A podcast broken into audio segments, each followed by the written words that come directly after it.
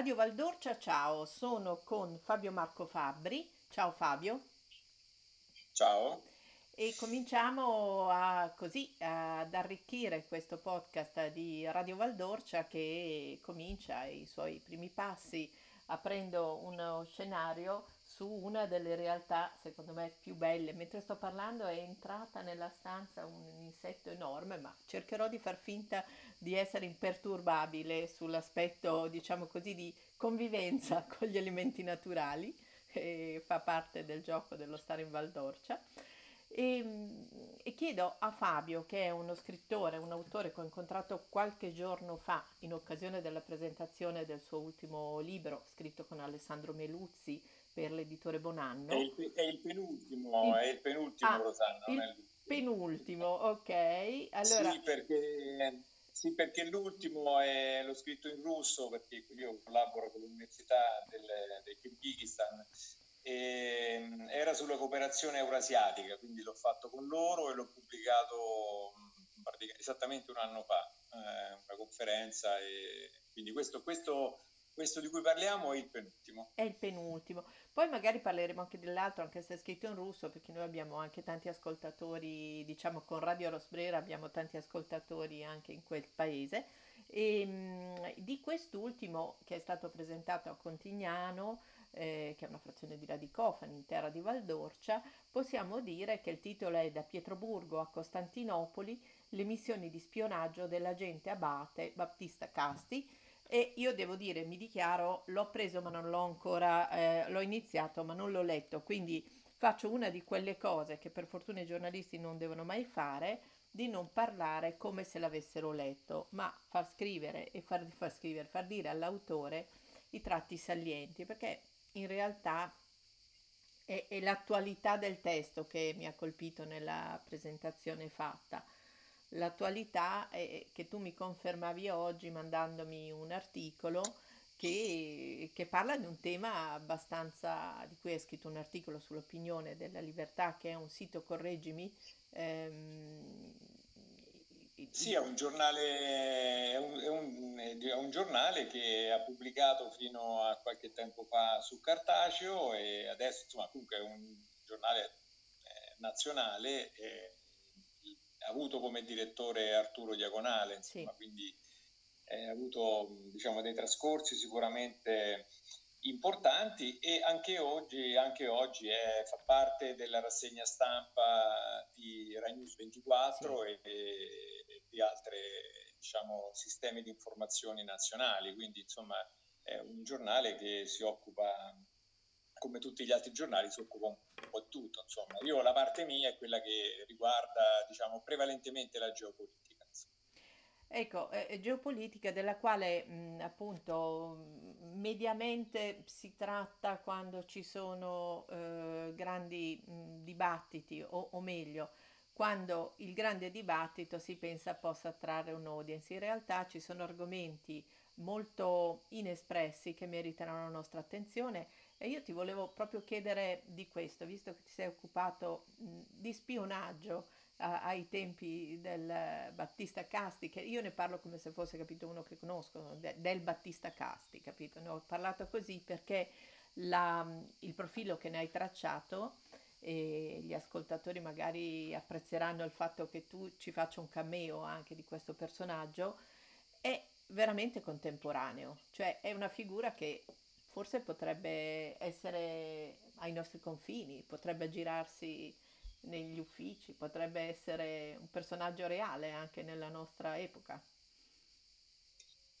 Assolutamente sì, è, innanzitutto è un personaggio che vive a pieno, quindi abbraccia da tutti i punti di vista l'epoca illuminista, quindi da questo punto di vista gli stimoli che, che l'epoca dei lumi, che il Settecento diciamo da eh, lui li recepisce tutti. Lui è un, un abate, nasce nel 1724 ad Acquapendente e, mm, e, diciamo che è stato studiato, è stato eh, l'autore della mia tesi di laurea, insomma comunque è stato studiato prevalentemente come, come poeta e come libertino, mm, perché insomma eh, tra, tra le sue opere più conosciute ci sono le novelle galanti che hanno avuto un ruolo strategico per, suo, per il suo percorso, per la sua carriera.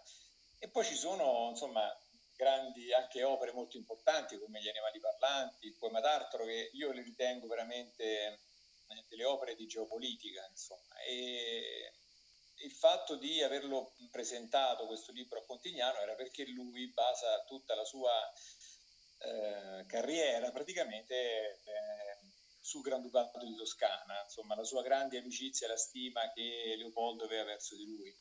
E quindi su questa base diciamo, si è un po' iniziato insomma, il mio percorso di studio come agente, perché lui era, come ripeto, un abate, lui sin dall'inizio diceva eh, Semel Abbas sempre Abbas, insomma, anche se una volta abate per sempre abate, anche se, eh, anche se lui, insomma, come dicevo prima, è stato un grande libertino. E infatti contrasse anche la sifilide e fu curato, insomma, nel, nel 1780. A Milano, mi sembra. 82, Milano, sì.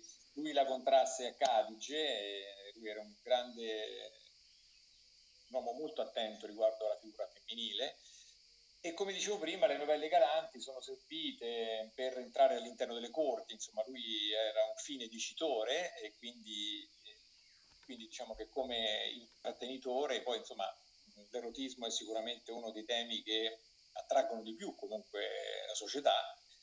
E lui tramite queste novelle galanti insomma riesce a e anche per le sue abilità di scrivere comunque di recitare, riesce a entrare all'interno della corte leopoldina che tra l'altro poi lo nomina poeta della Real Casa, insomma, che era una nomina importante perché era la, la nomina, diciamo, dal punto di vista poetico la più alta e poi comunque gli dà anche un appannaggio che lo faceva, eh, lo faceva vivere agiatamente. E poi siccome, come sappiamo, insomma, la, la corte leopoldina, la famiglia leopoldina era legata a, dal punto di vista parentale a Vienna. Da lì poi lui arrivò a Vienna dove esplose dal punto di vista delle capacità diplomatiche eh, che lo portarono poi a frequentare le corti più importanti eh, d'Europa. Insomma, lui arrivò anche, arrivò anche da Caterina II in un momento molto particolare eh, che era eh, i primi anni, i primi due anni del 1700 80 eh, e lì insomma scrisse appunto il, il poema Tartaro e gli animali parlanti che fanno poi proprio riferimento alla geopolitica in modo metaforico, gli animali parlanti, il poema Tartaro è proprio quasi eh, concentrato essenzialmente su Caterina II. E quindi mh, diciamo ecco l'aspetto spionistico era praticamente stato sempre abbastanza evidente sin dall'inizio perché lui eh, era seguito, ma più che altro era seguito dal figlio di Kaunitz, che eh, tra l'altro fu uno degli autori della prima spartizione della Polonia. E questo Kaunitz, austriaco, insomma, riuscì ad ottenere eh, quelle importantissime miniere di sale nella prima spartizione della Polonia. E quindi ecco, lui poi seguì il figlio, anzi il figlio seguì lui e in tutte le sue relazioni, nelle sue epistole, insomma, eh, emerge questa, questa, figura di uomo se, eh, diciamo da una, con una visione strategica, trovava i difetti, trovava le debolezze di alcuni sistemi difensivi eh, e quindi insomma eh, ora raccontarlo tutto. No, no, una, no, certo, anche perché togliamo... Però, sì, però è comunque un personaggio che ha utilizzato le sue abilità poter, e anche le sue conoscenze per poter poi fare, eh, diciamo, costruire dei sistemi di collegamento diplomatico importante in tutte grandi, tutti i grandi paesi dell'Europa. Senti, mi viene in mente una cosa, ma tu sei uno storico, quindi se dico una sciocchezza fermami. Um, un profilo del genere um, che, che, ha bisogno di una forte individualità, no? di, un, di, un, di, essere protagonista delle proprie azioni, eccetera.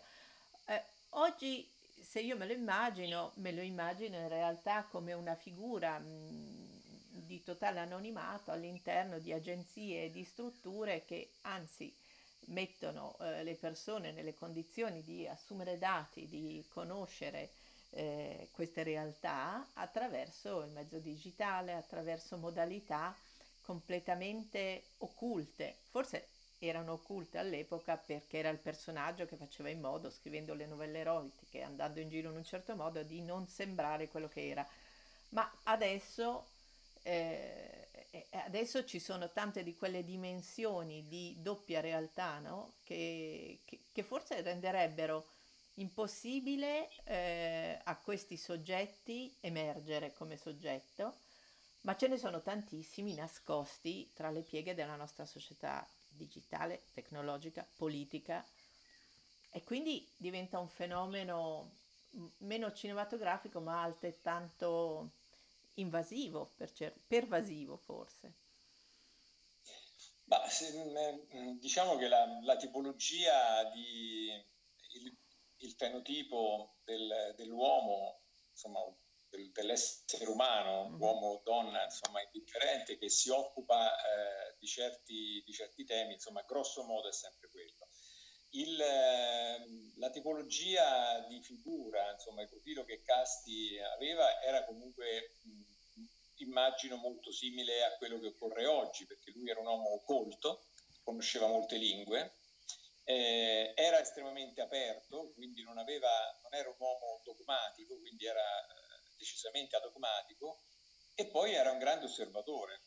Io mh, ricordo solo quando lui mh, andò, io ho anche pubblicato questo, il diario di un viaggio a Costantinopoli, che lui ha, scritto, ha scritto eh, proprio eh, metà del, del, 1780 e in questo suo viaggio a Costantinopoli ricordo che Caterina II aveva in testa il progetto greco, che era mm-hmm. quello di, di di rioccupare Costantinopoli, eh, di riportare Costantinopoli all'interno del cristianesimo. Insomma, come sappiamo, sì. Costantinopoli è stata occupata nel 1453 dai musulmani, insomma, e, e, e, la Russia ha sempre un po' avuto questo desiderio, no? che la Russia sì. poi diventò la terza Roma quando Costantinopoli divenne musulmana.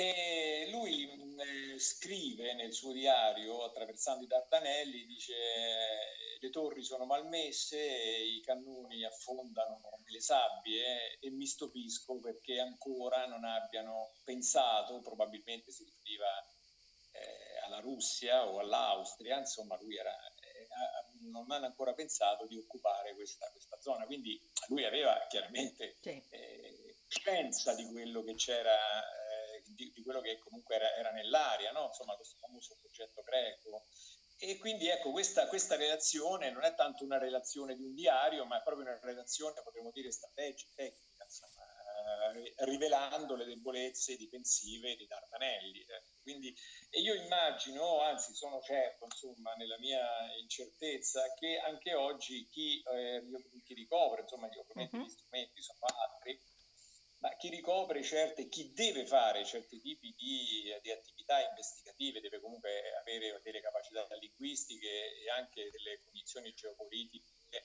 eh, eh, decisamente profonde, insomma, al di là poi dell'utilizzo degli strumenti che come hai letto nell'articolo sì, di stamattina sì. eh, sono, sempre più, sono, sempre più, invasivi, insomma, ci sono delle, delle cupole di controllo che insomma come ho scritto anche nel mio articolo di oggi, insomma, quelle, quelle, quella messaggistica end-to-end che sì. praticamente dovrebbe finire tra i due, eh, non esiste ormai più, insomma, cioè è tutto registrato. E quindi... Sì, e poi se, se, mi permetto aggiungo un'altra cosa nell'insipienza umana nei confronti della tecnologia che riguarda l'uso delle telecamere, quelle cosiddette domestiche e quelle diciamo che si impiantano e hanno sostituito un po' anche gli impianti di sicurezza, no?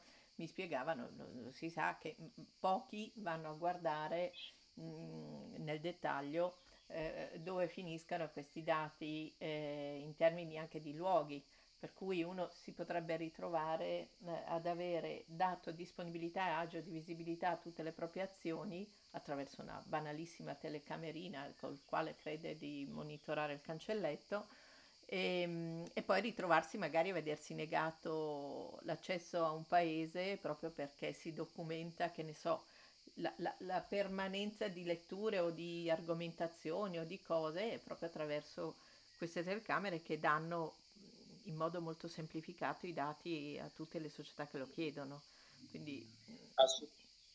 assolutamente, assolutamente sì, ma io siccome mi, mi rendo ben conto che è una battaglia persa per, per, per il popolo, per la massa. Sì. E, insomma, mi, mi, ci metto anch'io nella massa, anche se, eh, anche se insomma, eh, credo che ci siano comunque più livelli di conoscenza no? sì. nella, nella, totalità dell'umanità, insomma non tutti sanno la stessa cosa, certo. ci sono dei vari livelli, insomma ovviamente noi sappiamo, io ho fatto anche una conferenza su questo, che c'è il primo livello di conoscenza dove ci sta la massa, proprio intesa nel senso letterario, dove ovviamente eh, recepiscono quello che i media, il mainstream eh, diciamo somministra, perché poi è quasi una somministrazione quello che sì. fa il mainstream è evidente che sapendo che tutto quello che noi facciamo o diciamo è comunque registrato e poi ha un valore, perché poi se no altrimenti queste grandi società che vendono questi sistemi non sarebbero così floride e ricche, l'unica cosa è essere coscienti che qualsiasi cosa diciamo, facciamo è, è, è controllata, quindi non deve essere una sorpresa, io sì, dico, dico, dico, alcune cose, vengono registrate, me le ritrovo su Facebook, me le ritrovo in ogni, in ogni tipo di, sì. di, di, di sistema di, comunicazione, come, quindi noi lo sappiamo e quindi di conseguenza ecco, tocca starci, tocca ecco. starci, bisognerebbe ecco, allontanarsi da un sistema, ma ormai è impossibile, insomma, perché a me capita... È, è, monitorato, è, monitorato, al millimetro, poi ci sono queste grandi cupole, come dicevo prima, sono grandi cupole che sono proprio delle vere e proprie cappe di, di, di analisi, di analisi, sì. di registrazione e di archiviazione di tutti i dati che circolano sotto la cappa, qualsiasi tipo di dato, quindi insomma questo è. Sì, e poi, e poi va detta anche una cosa um, che, che rincuora un pochino, che le nuove generazioni lo sanno benissimo, magari non hanno la capacità di valutarne rischi di un certo aspetto, però io ho notato che diciamo dai 50 in su l'uso di queste piattaforme è stata indiscriminata e mi permetto di dire un po' fessacchiotta, no? quasi come se appunto eh, improvvisamente scambiarsi la foto del piatto greco mentre va in Grecia fosse equiparata allo scambiare argomenti magari di altra natura, più sensibili, più personali, eccetera, no? Quindi si è azzerato e questa generazione, secondo me, mh, è proprio entrata, come dicevi tu, una parte di questa generazione è entrata con un entusiasmo giovanile, infantile, non so come definirlo, e adesso non, non, non esce più. E, e, le altre generazioni, quelle più giovani, molto meno. Cioè io vedo per esempio i miei studenti di etica della comunicazione hanno altri limiti semmai no? nell'assunzione di certo. informazioni, non sanno come pescarle, dove, hanno messo in discussione l'autorevolezza di tutto, a furia di parlare di fake pensano che sia tutto fake e non credono più nel fatto che si possa dare in alcun modo comunicazione dei fatti. Quindi è un altro problema perché questo lascia ampio spazio a chi i fatti li canta, li suona, li racconta e se li fa bene, se li racconta bene, risultano essere attrattivi, non c'è più la capacità di selezionare niente, quindi vanno. Però non sono così all'occhi sul fatto che appunto questi, come dicevi tu, da Telegram a Whatsapp, eh, siano un, un grosso calderone di, di, dati sensibili che noi elargiamo in modo così proprio Ma guarda, io, io una volta ti ricordi che... che... non si metteva nelle case da architetto parlo non si metteva il bagno davanti all'ingresso no? era una cosa vietata. Facevo architettura se uno in planimetria per caso e per sbaglio faceva spuntare sto bagno davanti a un ingresso cascava al mondo il professore ti dava due ceffoni se poteva. Ecco io ogni tanto paragono questa cosa dei social ad avere la porta del bagno sempre aperta, no? Dico, ma tu lo faresti? Ma forse no. Eh,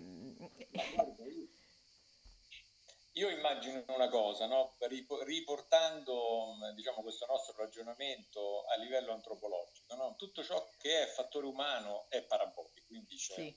c'è una parabola che, esce, che è ascensionale, poi una linea che cade. E quindi, mh, essendo tutto, tutto, ciò che è fattore umano parabolico, quindi una, una parabola sociologica, come l'ho sempre definita, come la definisco, anche questa è, alla fine è ciclica, sì. no? quindi ci sarà sicuramente un, un, picco dove chiunque avrà queste, eh, queste diciamo se portate all'esasperazione sono quasi patologiche queste sì. cose, per non dire patologiche, e poi ci sarà una disaffezione lenta, graduale, che eh, quindi questa, questa, curva scenderà e praticamente si ritornerà all, all'abbandono no, di questi sistemi. Io per esempio mi sto rendendo conto che molte persone cominciano a rimpiangere per esempio i vecchi telefonini sì, sì. che non hanno tutto l'Android o altro insomma che, che sono costruiti per, per controlli insomma.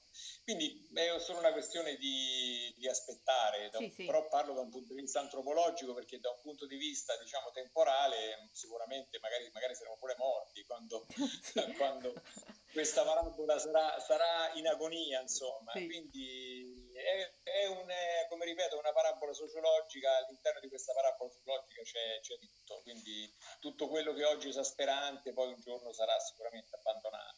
Senti, L'unica considerazione è quella. Sì, approfitto in chiusura, prima di salutarti, per dire due note su acqua pendente. Se, se uno dovesse dire mh, mm, passa di qui, ma poi vai ad acqua pendente, per cosa dovrebbe andare ad acqua pendente? Copendente innanzitutto sta sulla Francigena, quindi ci passano sicuramente i pellegrini. Eh, abbiamo una cripta che è la copia più antica del Santo Sepolcro di Gerusalemme, all'interno del Duomo. Eh, il Duomo nasce su un, su un, tempio pagano, quindi quando uno entra dentro si accorge insomma le colonne, le basi che sono di un tempio pagano. E poi comunque a Covendente è stata, è stata anche una cittadina che ha avuto una comunità ebraica importante, ho scritto anche un libro su questo, ho scritto uno, un, un, accordo che, un, eh, che, che, era stabilito la, nel 1488 tra la società, tra, la, tra, gli acquisiani non ebrei e gli ebrei, quindi ha, ha, praticamente una comunità ebraica che è simile a quella di Vitigliano, aveva, insomma, ovviamente, e poi comunque ecco, è, una, è, stata una cittadina fortificata ai confini con lo Stato Pontificio, io lo dico sempre, insomma, Copendente per sbaglio è nel Lazio, dovrebbe stare o in una regione a sé stante, anche qui ci ho scritto che doveva essere comunque o l'Etruria meridionale o al limite la Tuscia, che avrebbe preso pure Orvieto, avrebbe preso magari la bassa Toscana, ma la vedrei più come Etruria meridionale, insomma, Covendente non ha a che fare nulla per dire con Frosinone, no? Sì. stando nella stessa regione. E poi comunque, insomma, è una cittadina che ha a due passi Monte Rufeno, il lago a due passi, insomma, lago di Bolsena e, e comunque, insomma, una, città, una cittadina accogliente, nonostante, insomma, che, devo dire, eh, potrebbe essere sfruttata molto meglio. Eh, ecco. e, qui, e qui faremo altre... Fermo, sì, eh, sì, qui ci fermiamo perché dobbiamo proprio dirlo che vale purtroppo per tantissime situazioni delle quali possiamo dire tutto il bene possibile dal punto di vista paesaggistico, culturale, delle preesistenze, dell'architettura, della capacità di generare attrattiva per la degustazione, eccetera. Eh ma sul fronte eh, raccontarlo, motivarlo, comunicarlo mh, siamo un pochino no, più fragili, mettiamola così, o più ignavi, cioè, dipende da, da come... No?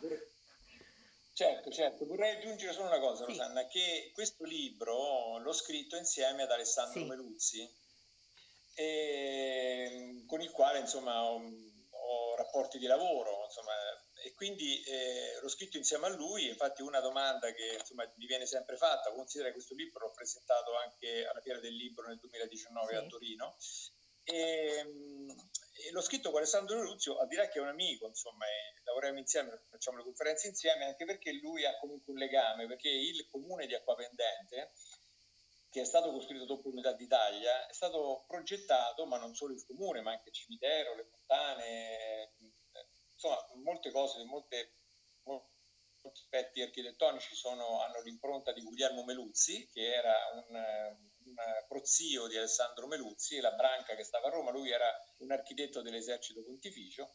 E quindi ecco, vedete c'è anche questo, che è appunto questo, questo enorme, potremmo dire, dal punto di vista architettonico delle dimensioni comune, eh, che chi viene da Acquapendente e vede il comune, eh, i palazzi nobili, perché Acquapendente ha avuto delle, delle nobiltà importantissime, eh, dai Salimbeni ai Piccioni, agli Sforza, insomma, e eh, si nota ovviamente questo contrasto tra il comune di Acquapendente che dal punto di vista delle dimensioni, costruito ovviamente dopo l'unità d'Italia, eh, sovrasta questi grandi palazzi che stanno in piazza. E questo è stato interpretato, ma io lo uh-huh. condivido, come fosse una, una vittoria del, della laicità eh, sullo certo. Stato pontificio. Il comune essendo l'espressione laica, è stato così, così grande, stona, non, non, stona perché non stona, però si vede la differenza mm. insomma, tra questi grandi palazzi e questo enorme eh, tempio diciamo, della laicità che era appunto comune. E quindi ecco per quello che Alessandro Meluzzi ha voluto anche lui mettere la sua firma su questo libro e anche questo è un aspetto insomma di Acquapendente. Sì, certo, e, ehm, quindi io guarda concluderei ringraziandoti e magari così proponendoti anche qualche escurso storico eh, in futuro che ci proporrai, ehm, perché credo, eh, come abbiamo avuto modo di vedere anche nel corso del tempo, che mh, il luogo comune che vuole l'ascolto per forza di cose superficiale e distratto viene contraddetto giornalmente dal fatto che se uno propone dei contenuti interessanti o comunque che si capisce che sono il frutto di una ricerca e non solo di un'opinione, gli ascoltatori lo apprezzano. Quindi ti chiederò se vorrai la disponibilità appunto a proporci anche con Alessandro dei temi che possono avere questo tipo di impronta e stile. Ti saluto. Assolutamente sì. E ti auguro una buona giornata. Radio Valdorcia con Fabio Marco Fabbri e una buona giornata ancora. Grazie anche a te, buona giornata e a presto.